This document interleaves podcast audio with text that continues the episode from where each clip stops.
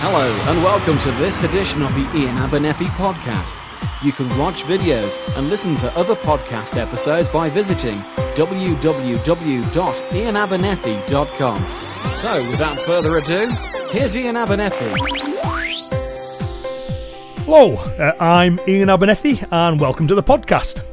Uh, this month we're going to be discussing context and the importance of context. But before we just get into that, just a, a quick reminder to everyone about the World Combat Association. Uh, so for a long time now, people have been asking, you know, um, do you have an association we could affiliate to, and we want to be doing, you know, martial arts more along these kind of ways. And I've never had a group. I have a small dojo that I've taught at for 25 years, you know, 20 plus students, and we're just a, an insular, closed group, really. Uh, but on my travels around the world, you know, lots of people asking for something along these lines, and within the, the the Britain, of course, we've had the British Combat Association, which I've been a you know a key part of for quite a few years now, and that's been running for around twenty odd years, and it was the ideal home within Britain for practically minded martial artists. So. Uh, I had a discussion with Peter Considine, ninth Dan, who's one of the joint chief instructors of the BCA, along with uh, Geoff uh, Thompson, of course and uh, me and Peter decided to set up the World Combat Association. Um, so that's what we've done. Okay, so if, for those that are looking to join my group, that is now my group. Um, and I'm really pleased with how it's going. We've had people from all over the place uh, get involved. We've had a couple of syll- syllabuses uh, already approved. It's not about telling you um, what you should be teaching. It's just you know giving you some guidelines of the kind of thing we think should be covered uh, and then approving them so that any grades you issue are WCA approved. And we've had uh, two of those done now, which is great. Uh, on the WCA website, we've got uh, there's a video that I've just put up on there, exclusive to WCA members. Um, there's a few articles we've added on things like multiple opponents and um, verbal de-escalation skills and that kind of stuff. Um, so that's you know what we're going to be doing. Um, if you're interested in learning more about the WCA, whether you want to join as an individual or in, you know join as a group and get the syllabus approved and stuff, if you pop along to my website and click on the WCA uh, World Combat Association, you'll see the logos there. You can click on those. Um, or do a search at my website. Just type World Combat Association into the search bar and it'll bring up all the pages. You can see a video, you can download the brochures, that kind of stuff. Or you can pop along to worldcombatassociation.com. So uh, it's been a couple of months since I mentioned that, so I just wanted to remind uh, remind people uh, uh people about it. It's often a, a, great start, and I think a lot of you'll find it very valuable, especially if you like what we do and you want to do it, you know, in a more in depth, more serious way. That's something for you to look at. Okay, so the, the theme, as I just mentioned, for this month's podcast is context. Uh, and I've called it context, context, context because uh, I just feel that it's one of those things that, broadly speaking, just isn't appreciated. You know, in, in the martial arts, its its importance just isn't appreciated.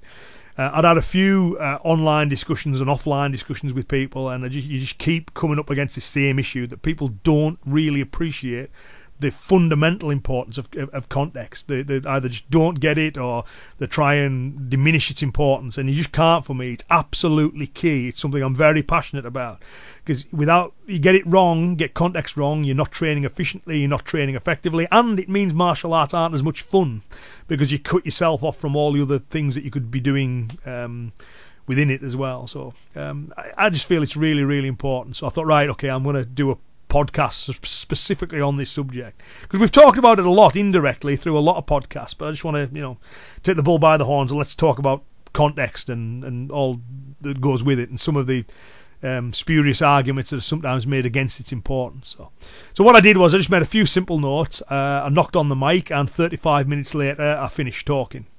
Uh, so it's about 35 minute long rant by me on the importance of context. So, um, despite that, well, maybe because of that fact, you maybe like it when I rant. I don't know, but uh, I hope that you, um, you, you enjoy it. I hope you find some value in it.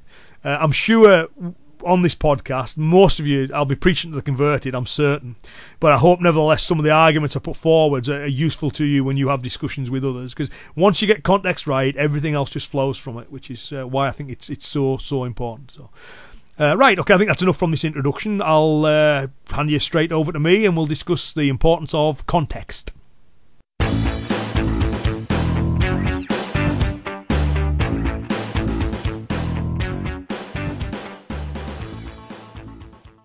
Okay, so this month we're going to discuss uh, context. Uh, now, I personally, and I've said this before, I think the biggest problem we have in modern martial arts is that people just don't get the importance of context.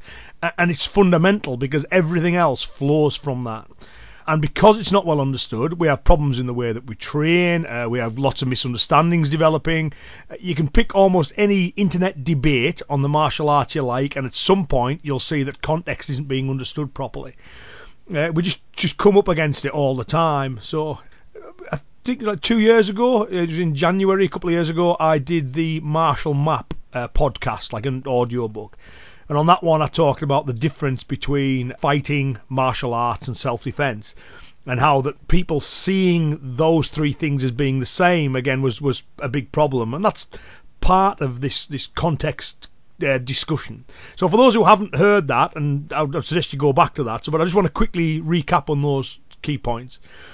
So in broad terms, you have fighting, which is when you engage with another person uh, looking for the win. All right. Now, how what that win is is determined by the the rules of the engagement, if you like. But so we've got fighting, where you're looking for a win.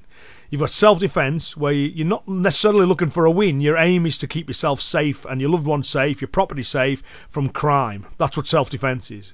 And then we've got martial arts, which is different. That's kind of cultural, historical, uh, self-development study through through martial systems. So to give kind of a couple of examples, you know, self-defense is me putting good locks on my house.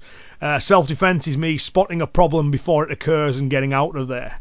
Uh, self-defense is me talking my way out of situations. It's punching the guy and running, you know, acting preemptively. None of that's fighting and none of that's martial arts. Uh, martial arts is uh, the things I do that make me uh, feel good or to better myself. So when I'm doing kata on my own, on top of one of the local hills, early in the morning, I'm not thinking about fighting. I'm not thinking about self defense. I'm just doing it because it makes me feel good. Uh, I like the way that my brain flows when I do kata and the way my body feels during and after. If I study some arcane piece of weaponry, um, good example. Let's, go Scottish broadsword. So I, have used a Scottish broadsword once, and that was at uh, Marc MacYoung's Animal List barbecue, right, where me and Rory Miller were mucking about with them. Rory knows what he's doing with them, I don't, and they were kind enough to take it through and I, take me through some key points, and I found that fascinating. I'm never going to enter a competition with a uh, Scottish broadsword. I'm never going to use a Scottish broadsword in self defence. It's just art. I'm just doing it because it interests me. Okay, so that's broadly that's what martial arts is. Right, so we've got fighting for a win, uh, keeping yourself safe from crime is self-defense, and the study of things for cultural and historical interest or self-development that's martial arts, and they're not the same. We train for those things differently. They're all equally valid though, and I think this is one of the problems when you discuss context is people feel that uh, you're getting at something when you point out it's not ideal. So when when people are doing classical uh, weaponry. You know, it's quite legitimate, I think, to point out, well, you know, learning to use uh, uh, katana is not useful for self-defense. That doesn't mean there's anything wrong with it. Learning to throw a spinning hook kick for competition, it's not going to work in self-defense. But again, that doesn't mean there's anything wrong with it because it's it's great in you know taekwondo competitions. It's very useful, and that brings us to the key theme of context. So whether something is of value or not depends on the context in which you're operating and whether something works or not depends upon the context. So I've said this before too. Those who've been to seminars, I'll, say it a lot. Is when people say, "Does something work or does it not work?" That's a meaningless statement unless you add "for what." Does it work to achieve what? Because some things can work very well in one context and, and not in another. So, okay, so let's let's kind of move this on and start talking about context specifically. So by context, it means the kind of situation that you're in. All right. So, is it a sport? Uh, is it a grappling competition, an MMA competition, a boxing match, a du- judo match? Um, is it real violence? And if it is real violence, are you restraining a prisoner? Are you um, arresting a suspect? Uh, are you uh, escaping from a situation? Are you a paid bodyguard looking after somebody else? They're all different. Okay, the, the context needs to be defined, and if you don't define the context, you're going to have a problem because the context will determine what a win is. So that, that's the first thing that, that I think is really important that we grasp is the context will define the win. Right? The type of situation we find ourselves in will def- determine what is needed to do to do uh, what we need to do to thrive in that situation. Okay, so we need to define what a win is. So if I was in um, a judo competition, my uh, win would be to hold the guy on his back for 30 or so seconds or to throw and land with that hip on. That would be my win. If it's a boxing match, my aim would be to knock him out. If it's MMA, my aim is to kind of get the submission and knock him out, you know. If it's self defense, my aim is to escape. If I'm protecting others, my aim is to protect the other person that I'm looking after while doing uh, the most I can to make sure that I don't get harmed in the process. Right? So we need to define the win. Now, so you, you're clear on what the context is, and then you define the win. Uh, once you've you know what's needed to win, you know what pool of techniques you will draw upon. So this is really important too. So, uh, give an example. A, a, a friend of mine um, works within uh, a police force. Right, he he helps train uh, officers, and they had got a guest judo instructor in to help them with the kind of gripping and grappling skills. And again, great art judo. I've studied it. Very very effective. The first thing this judo guy taught to the officers was, okay, here's how to take a guy who's on his belly, and here's how to put him on his back. Now, the officers just looked at that blankly because they want the exact opposite. Their context is different. They, they want the guy face down so he can be handcuffed. So if he's already face down, there's your win. You've got it. You don't need to flip him onto his back. The judo guy needs him on his back. Okay, needs him on his back in order to win. So the context, whether you're arresting a suspect or you're competing in a judo match, defines the win. Is he face down? Is he face up? Once you've done that, you know what pool of techniques you're going to draw on. So uh, a police officer does not need to study techniques that will take a guy from his belly and pin him onto his back. He doesn't need those. In the same way that a judo player doesn't need techniques that'll take a guy from his back and put him on his belly, because if he's on his back, that's where the judo guy needs to teach uh, to keep to keep it. So that's important too, because the context will define the win, and what is needed to win will define what pool of techniques that you draw upon. So within a given system, it's entirely acceptable to miss techniques out or not practice them if they're not needed for what you're training for. Okay, so that that's important, and we'll come to that a bit more in a minute. All right. So the context will define what pool of techniques we're going to draw on, uh, but it's not just that either. It's not just a change in the techniques. It's also a way in which those techniques are applied, the tactics, if you like. And again, this is why it's so important because you can have really great technique, but if you've got poor tactics, you're still going to lose. If you're not aiming for the win and you're aiming for something else, you're going to have problems. So let's take an example uh, punching. All right. So uh, a, a boxer has obviously got good punches. And in self defense, physical self defense, it helps to have good punches too. But it's not so that but that doesn't mean they're the same. You know, using boxing boxing tactics in self defense is, is, is foolhardy. It's got a problem. So if there's a gap between you in self defense, you want to increase that gap. If there's a gap between you in boxing, you want to get in. You want to. You need methods of closing the gap. Self defense, you don't need those methods. Right? You you wouldn't look to close the gap while you punch. Uh, in boxing, you're probably going to be fighting one person, so the way that you move and the way that you zero one on one person is perfect for, for that context. In self defense, you're probably going to be fighting more than one. So you can't fixate on one guy in the same way that you do in, in a boxing bout. You need to be able to divide your attention. Uh, the second thing, of course, in, in, in, boxing is you'll get penalised if you refuse to engage, right? Um, if you just run around the ring refusing to fight. But in self defence wise, that's exactly what we want. We don't want to engage, we want to get away. So the way that I would use punches in a boxing bout is entirely different to the way I use them in self defence uh, you know, where you'd, you'd use uh, um, deception, um, a, a, verbal kind of uh, cover, if you like, to hit preemptively and fr- flee. If the fight's already underway, again, you'll be hitting while you move, but you're trying to create space. You're not trying to knock the guy out. You're not trying to win the fight. You're trying to get away from it. That's how you win. Uh, something that uh, Funakoshi said. He said. Um, uh, he says, you know, I tell my students it's, it's, it's not about winning, it's about not losing. And I, from a self defense perspective, that's exactly right. Um, it's not about winning the fight or the street fight, whatever the hell one of those is. It's about m- making sure that you're not harmed. Okay, it's about not losing. Um, so the techniques change because the context has changed. There's also I saw a really uh, good video recently where it was uh, I forget which ones it was, but it was two of the, the, the Gracies were talking about the difference between street jujitsu and sport jujitsu. And I, I, you know what they said was absolutely right. They gave the example of um, when punches are allowed.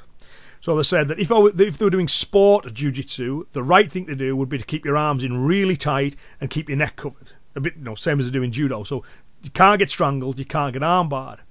But for self-defense, you do that, the guy's just going to pound you senseless. So you need to, in that one, push the guy away, try and create space, try and get back up. And the illustration they gave, they said, you know, no, it's not just different, it's the opposite. The opposite of what was needed to win in sport, it's the exact opposite for self defense. And let's be clear, that doesn't mean there's anything wrong with the techniques you use for sport, it's just that the context is different. Um, and, and this is also key because you know the change of context means what's needed to win changes. All right, so using the techniques for one context could be disastrous if you use them in another. So I'll, I'll give an example, which um, in the little image accompanying this podcast, this is the one that I'm, I'm going to use, and um, it's, it's, from a, a, book called the, the Fighter's Fact Book Two, which I uh, contributed a chapter to on um, sparring for self defense, and uh, I'm in that I made the, the point, you know, that you, you need to think about multiple opponents, all right, because that's part of the context of self-defense. So to illustrate this, there was a photograph taken of me and one of my students. Uh, we're on the ground, and I've got um, sankaku on him, like a leg triangle, a triangle choke with my legs. Which is a great technique. You know, I, I use that in, in grappling when I'm playing. I use that in the judo dojo. You know, great technique, works really well. And then what we did is I went outside laid down on the gravel, so again, that wasn't particularly comfortable. Um, on the exact same technique and took a photograph of one of my other students stamping me in the face, right? Because that strangle, which would win on a with a one-on-one dojo fight, would be absolutely disastrous. It would be the worst thing I could possibly try and use when there's an, a third guy there. So I could be successfully strangling one, and I get stamped flat. So for ground fighting, for self-defense, it's not about getting those locks and submissions on. It's about getting up as fast as you can. So you could make a case that for ground fighting self-defense, you don't need the Sankaku triangle. You don't need it because you'll never use it. You sh- you, it's, it's a wrong tactic to use in that environment. You should be trying to get to your feet. Now, I mean, knowing it means that you know the, the million to one chance if someone does it to you, you've got a better counter. But again, it's you know, there's, there's, it's just it's such a that's the argument made, but it's just such a remote possibility. So, um, yeah, changing the the context uh, means that one thing that was successful um, in one environment won't be successful in another. And we see this confusion because I can say things, I have said things like such and such doesn't work in self defense, and people hear such and such doesn't work. Now, it's not that it doesn't work, it's just not useful for the self defense context. And to be clear, I mean, I train in all kinds of things that aren't useful for self defense because they are useful for fighting, uh, and I like the way, I just like doing them. I just like it from a martial perspective. Uh, I'm not saying you know it's wrong to study those things or those techniques don't have value. They do have value within their context. Um, so, on other examples, weapons make a massive uh, change to things, or the potentiality of weapons. If I'm on a one-on-one fight in the dojo uh, uh, where I know the other guy's unarmed, I can close, I can clinch, I can deliberately take it to the ground. These things are great; they work fantastic. If I give that guy a weapon to play with, then closing, grabbing him, deliberately taking him to the ground are, are all disastrous things to do uh, because he can stab me repeatedly. A real simple drill to p- prove that point is um, just do grappling training, uh, put one glove on, and tell the person that, that that hand they've got covered by the glove is a knife. So every time that hits the guy, you've effectively stabbed him, right? And just see, I mean, it's just it's impossible, um, almost impossible to avoid getting stabbed if you end up on a ground fight. So you're on the ground, the guy's on top of you, and he's allowed to kind of repeatedly get you with the hand. And we do those drills to build, bring home the idea that the context has changed. So um, you know, if the guy's armed, it's self defense, or he could be armed, it's self defense. You don't want to be using fighting tactics or methods. Uh, multiple enemies, as well as I've just mentioned, change things massively. Because, as we mentioned in the boxing example, you can't fixate on one guy. You just can't. You need to spread your attention. And you can't use one on one tactics in a self defense situation and expect it to work because it just doesn't. Not that there's anything wrong with those tactics, and you should study those kind of things. Right. Okay. So um. So again, this is the point. So if something's not needed to win within a given given context, then it's generally not needed. So, for example, if I was teaching uh, police officers for what they want to do, I wouldn't be teaching them uh, uh, ankle bars. I wouldn't be teaching them uh, head out roundhouse kicks. I wouldn't be teaching them advanced punching combinations. uh, um, because none of this is needed for the environment in which they'll operate. So that that's important too. And as a traditional karateka, uh, I'm aware that that has an impact on kata because kata uh, has things things aren't included in, within kata, um, and this sometimes leads people to think it's deficient, but it's not. It's just the kata was designed for civilian um, self defense. It's like uh, Itosu uh, said in his 1908 letter. Karate is not intended to be used on a single adversary. It is a method of avoiding injury by using the hands and feet should one, by chance, be confronted by a villain or ruffian. So what he's saying there, it's not for fighting a single adversary. It's not for a one-on-one fight. Right? He's saying that it's a method of avoiding injury. So you see, he's not talking about winning. It's a method of avoiding injury. If one by chance is confronted by villains or ruffians. So he's saying that the karate of his time, the karate of the kata, is not for a one-on-one duel. It's not for a square go. Now, modern karate has those things in it because we've added it too, but that's why they're not on kata. You don't see boxing style footwork, that back and forth footwork, because it's not needed. Um, you don't see, uh, you know, all kinds of like fancy escapes or um, advanced punching combinations. You don't see. it's the, the, the stuff that you need for civilian self defense. And Motobu expressed this as well. Motobu said um, that the techniques of the kata have the limits. He said it they were never intended. The kata was never intended to be used against a warrior or on a battlefield, or a, you know an athlete in an arena. Um, he said the methods of kata are, however, most effective against someone who has no idea of the defensive strategy being used against them. So what he's telling us there is that kata is not for a battlefield exchange. Okay, it's not for a sporting exchange, a one-on-one fight, right? It's it's for self-defense. You know, it's for fighting non-karateka. Okay, civilians, villains, and ruffians, to use Itosu's words.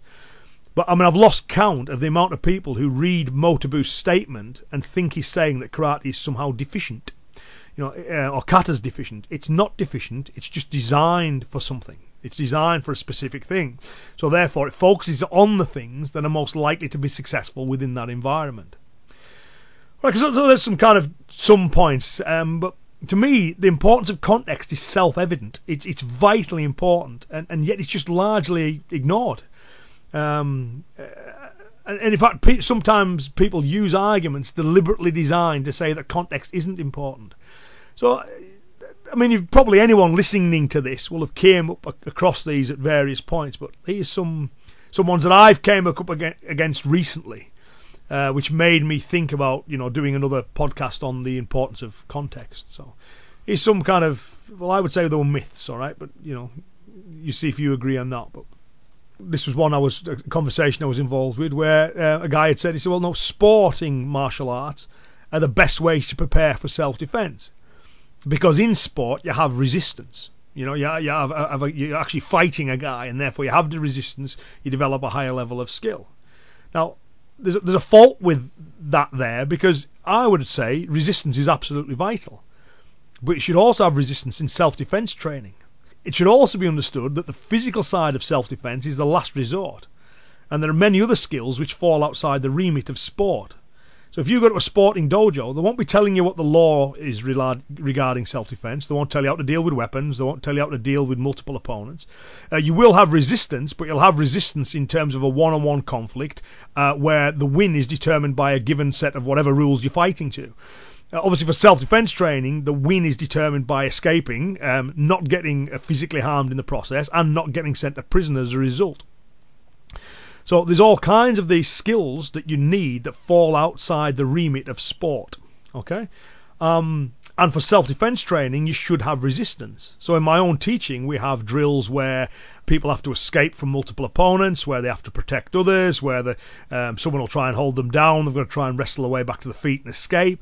We do self defense based scenarios with, with actual physical resistance.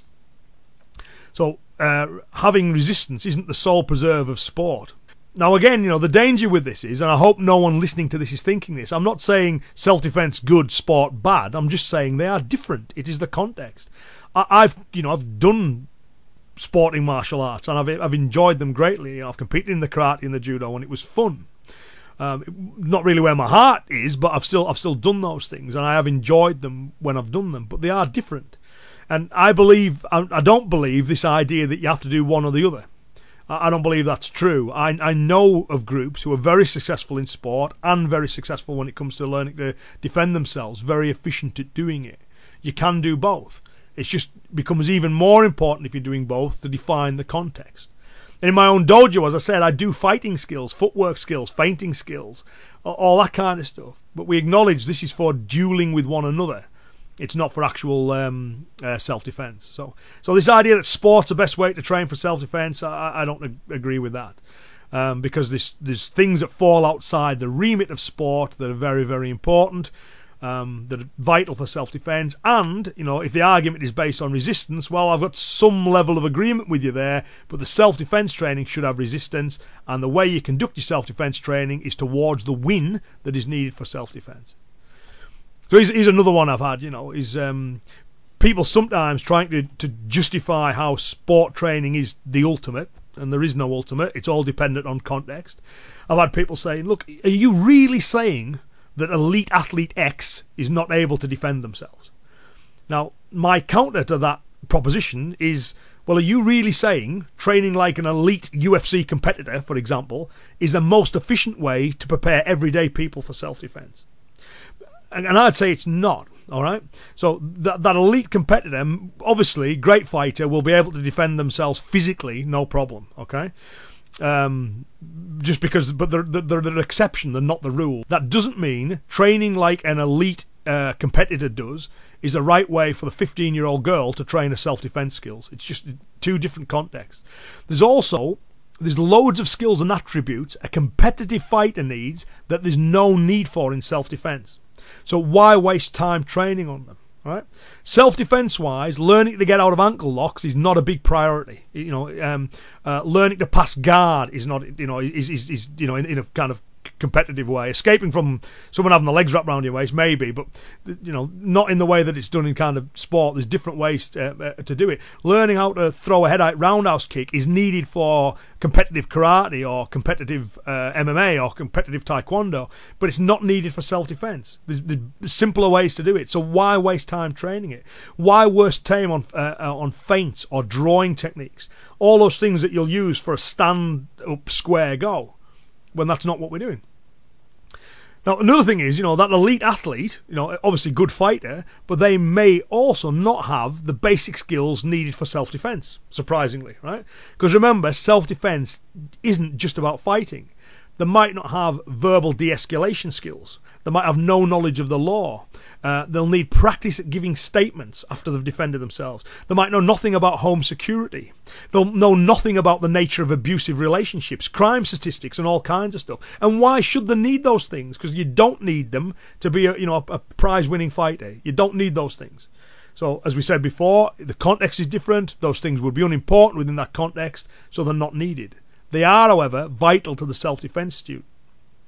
So um, when people say, "Are you really saying that you know elite athlete X can't defend themselves?" It's it's a strawman argument because we should concentrate on the methods that are directly relevant to the masses, as opposed to methods that are indirectly applicable for the elite. Okay. Another one, of course, which comes up a lot, is probably the one I discuss most often, is that this idea of the um, the untrained fighter. Uh, and I'll define that. See, untrained means he hasn't been trained within a given set of skills. So the criminal you're facing may not have be it may not be a black belt in Brazilian jiu-jitsu or a black belt in karate or a, um, a skilled uh, amateur boxer. So I mean he's untrained in those things. What he is trained is is the kind of the, the methodology of crime. He's an expert in that. It's what he does full time, right? So the common point that comes up is, you know, uh, well, a good sports fighter will have no problem dealing with a criminal right, with a, with an untrained, in air quotes, person. Now that's wrong because what they're doing there is they're comparing uh, performance in one context with performance in another. Right, the career criminal isn't looking for a fight, and they're very good at just avoiding that. They'll often work in groups, and they'll use deception and surprise. Um, if you fail to know how criminals operate, you could be a you know a victim of a situation before you've even got a chance to use your physical skills. So when people say, you know, a good sports fighter will have no problem dealing with criminals, what they're envisaging is a square go. that in their minds they're seeing a fight, okay? But that's not the way it works. The, the criminal isn't looking for for a fight. What they're doing is, and this is really common, this right?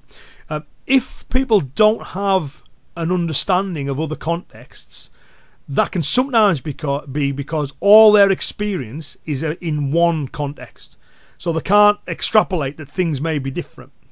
So. Uh, you get a guy who's trained karate and a guy, the same guy who's also trained in judo. He understands that what wins his karate bouts isn't what wins his judo bouts, right? But the guy who's only ever trained in karate knows what, uh, say, sport karate, it knows what's successful within that context, and he wrongly thinks that it's not that will be the same thing will be successful in all other contexts. You see. So sometimes you get people whose only experience, they have no experience or understanding of criminal violence, what all they understand is the square go and the fight. So they judge everything from that perspective. So um, now, as I've said, you know, it, it, it, physically, if it does end up in a square go, um, you know, your elite good fighters, that that's that's fine. They're in their way, but that's not the way it works. The guy who kind of goes to shake your hand and stabs you in the back with the other hand, he's not looking for a fight. The, the guy who works as part of a team where one will kind of distract and confuse while the other one takes you out, again, they're not looking for a square fight. So there's it is true that you know the, the skilled fighter will defeat the criminal in a fight, but the criminal will perform better in their environment. And people sometimes get upset by that, but that's to me it's obvious. It's just as obvious as saying that a judoka, a judo player, will beat a boxer in a judo bout. Now, the judo guy under judo rules will beat the boxer. To me, that's obvious, right? And conversely, the boxer will beat the judo guy in a boxing match, right? it's no different to say the criminal in his environment will perform better than someone who's not ex- experienced in that environment. It's, it's just to me, it's it, it's obvious, right? They're kind of you know three kind of common um, myths that, that, that come up, you know, and it's not a slight either. It's not a slight to say that a given method can be very effective in one context and either not ideal or ineffective in another. Um, there's no need to feel that something's been devalued by that fact. It's it's just, it's a statement of fact. Um, you change the context, and for the reason we've discussed, what's changed uh, changes it changes what's needed to uh, to win. Okay, so uh, the analogy that I use at seminars is I talk about the you know the hammer and the paintbrush. So if I was to give you a a, a hammer and say, uh, oh, sorry, a paintbrush, and say, go knock that nail in with that, you know, it's not going to work. You can spend all day tapping away at the, the end of that nail with the, the, the paintbrush, and it's not going to go in. Now, it's not that there's anything wrong with paintbrushes, it's just you're using it for the wrong thing. If you want to spread paint on the walls, you don't use a hammer, you use a paintbrush. You know, so the, the, the point is you use the tools and the tactics that will get you the win, and what the win is will be determined by the context. And once we get past that, we can enjoy all the elements of the martial arts. You know, we can enjoy the fighting, we enjoy the sport. It's all good. It's all very, very valuable. But when we start mixing and mashing it together, we have we have problems. Of course, there's that well-known phrase as well, where you know, uh, if all you have is a hammer, then every problem's a nail. And I think that goes back to what I said earlier too. Uh, if uh, people only understand one context, then they think of everything within that context. This is why you sometimes get guys who have that very uh, um, pseudo traditional uh, karate training, you know, where everything's, you know, defenses, you know, a million and one defenses against an oizuki, uh, a lunging punch from, you know, 10 feet away. Um, and it works because that's that's the rules of engagement. The guy throws a punch like that and he stands there, that's what he's told to do. And then the, the karateka does their defense in a very prescribed way, and they go, It works. I know it works. I've done it hundred times, it works. What they fail to grasp is it works in that context right? When you've got a compliant partner who's attacking in a set way, as soon as you change the context, it just doesn't work anymore, right? So we always need to be mindful of this. Context will define the win. What defines the win defines the best techniques and tactics that we'll draw upon, and then we need to train um, uh, train accordingly. And again, I'm mean, I hope, I really hope, because uh, you know I've mentioned this a lot, and people do misunderstand it. But I hope what's coming across clear is I'm not saying one method or one approach or a system is better than any other. It's just a matter of always defining what the objective is, being clear on the techniques and tactics most likely to achieve that objective, and then training uh, those techniques and tactics in the most efficient way possible. Not training for one thing in the hope of developing something else as a side side effect. You know, what Jamie Clubb calls the uh, the byproduct myth. You know, if you want to be good at self defense, train for it. If you want to be good at fighting, train for it. If you want to be the next you know world champion boxer, then train for it. Okay, you know, you wouldn't go into you know a judo dojo saying, well, you know, I'm, I want to be an Olympic wrestler. You just don't do that because well, there is some crossover, the, the different disciplines. You know, you need to train for whatever you want to train for. Get the context right. Um, so, and if the context is not defined, then we're bound to train inefficiently. So it's not a good idea to train for one thing when you want to be good at, at training for um, uh, for something else. So anyway, I hope that kind of um, discussion, um, and I filmed all this in one take, by the way, no script whatsoever, just all in one go. So it's been a bit of a stream of consciousness again, but I hope that all makes kind of sense as to where I'm, I'm coming from. But if I can just draw out some key points, okay, and then we'll bring it to a close. It's you need context needs to be defined right from the off because if you don't define the context first, everything else you do is going to be either wrong or inefficient. So the context will define what the win is. So we need to know what the context is, how are we engaging, what type of conflict are we talking about, and then you know how to define the win. Right? When you've defined what the win is within that context, that will define what methods are most likely to lead to victory. All right? Give you give you that win. It'll also tell you how those methods should be applied. Right? Uh, methods that are vital in one context can be completely irrelevant in another. So um, that doesn't mean there's anything wrong with them. It just means it's changed. So, for example, the judo guy needs throwing skills, the boxer doesn't. The boxer needs punching skills, the judo guy doesn't. Okay, uh, the self-defense practitioner needs verbal de-escalation skills, the elite level competitor doesn't. All right, so it, it's a matter of defining the context and training on the things that you need, and not feeling bad about the fact you're not covering everything because nobody does. Okay, you train the things that are most relevant to the context that you are training for at that given point. And as we said, it is possible. I I do it. and know lots of people who do it. It is possible to train for more than one context. You just need to be mindful of when you're doing it. Right? So, and we also we should concentrate on methods that are directly relevant for the ma- the masses. If someone comes to you to learn self-defense, you say this is directly relevant and will work for you okay, as opposed to methods that are indirectly applicable for the elite. Right? So if someone comes to you to learn self-defense, you teach them about crime statistics, you teach them about the law, you teach them about spotting crime, you teach them about the dynamics of abusive relationships, you teach them how to travel safe, you teach them um, how to make sure that the home's secure, all this kind of stuff, because that is what will be most. You teach them a few physical escape skills. Right? You teach them the, the, best ways to do that, best ways to escape. You don't say, "Well, I'll tell you what I'm going to do. I'm going to train you like an elite level sports competitor, and by a byproduct, you may develop some physical skills that are applicable." You won't know the law or anything else along those kind of things, but we'll just focus solely on the physical, and you might develop some skills for that indirectly. And obviously, you know that's a problem. It's a very inefficient way to train, and yet we see it all the time. Um, Okay, so we need to get used to thinking about the importance of context. It's because it's it's vital, uh, and we need to view it as an inescapable fact. You know, co- the, the, context defines all. That's that's fact. It, you can't get away from that. Uh, this is one of the few things that I believe isn't open to opinion. it just it just is. You know, it's just it's a fact. In, in, in, the same way, you know, the, the vehicle that I choose to drive will determine uh, will be determined by the context right? It's it's no good having a Ferrari if your aim is to kind of transport everything you own halfway across the country. It's it's a wrong kind of vehicle for that, you know. It's no good kind of again having a sports car if you want to kind of plough a field. You need a tractor for that. It's the, the context that determines what you're going to be using, okay? And it's not a slight on other systems that are not relevant or, or methods or whatever. It's not a slight when things aren't relevant to a given context.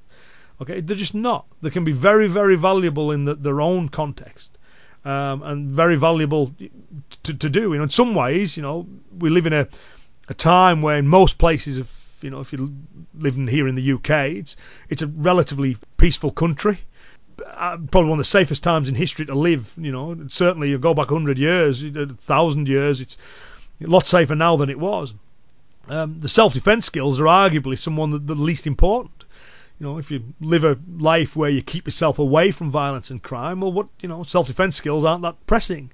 So the other side of it, you know, the the the, the social uh, interaction with others, the physical fitness, the uh, the enjoyment, the self self esteem that come from the sport and the martial arts side, they can be said to be more valuable than the self defense side of things.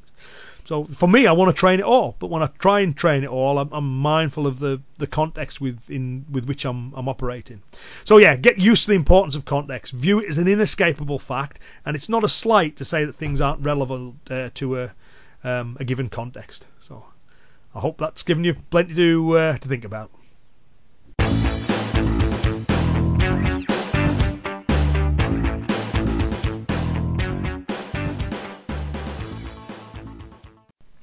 Well, I hope you did uh, did enjoy that. That was all say, off the cuff, just bar a few notes uh, to make sure I covered you know the key points that I wanted to. Uh again, I hope that was of value. I said at the start, I have a feeling that most of the people who listen to this podcast will be on board with the importance of it. Um, so, nevertheless, I hope there's some kind of you know points I've made in there, or some arguments that you, you find useful when you're having this discussion with other people. And uh, there's not a lot really that I, I, I, I really get dig my heels in on. you know, there's a, I, I, there's lots of ways I think on, on, things to be right. Some of it's just variations on opinion. I've, as I make a big point of starting all my seminars with, I'm not saying that the way I do things is the only way or the best way. I'm just saying it's my way. We we all need to have a way of approaching things that we believe in.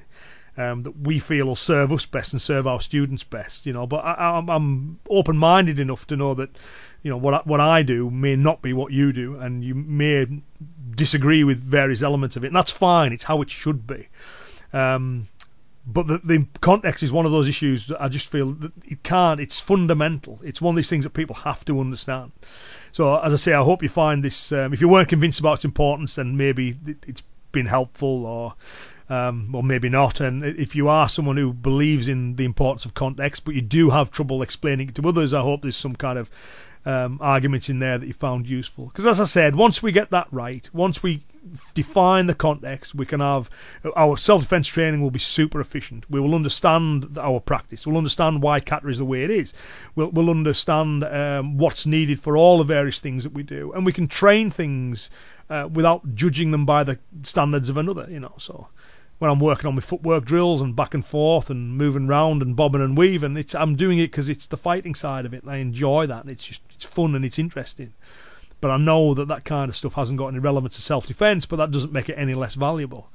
Um, and as I said at the end, you know, I think sometimes some of the more valuable things have got nothing to do with self-defense, you know. But it's anyway, it's all a matter of defining the context, and I hope that uh, the podcast was was useful in that. Right, and there's two quick final things to finish off with. One is uh, be sure to look at the brochure for the World Combat Association and my video explaining the World Combat Association, uh, which you can find on uh, my website and the WCA website as well.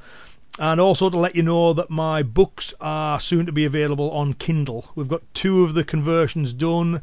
Uh, the guy who's doing it for us is working on the, the other three, so it shouldn't be too much longer. Because, uh, you know, I, I, I must admit I was a Kindle skeptic. I like books. You know, I've literally piled from floor to ceiling in this office uh, uh, enjoy books, so I wasn't that keen on the Kindle device. As soon as I bought one, you know, just and the reason I got one is so I could see what my books looked like before they went out on Kindle, um, and I really like them. I am a convert, so I, I want to get that done. And of course, you know, with the Kindle programs, you can view them on iPads and everything else.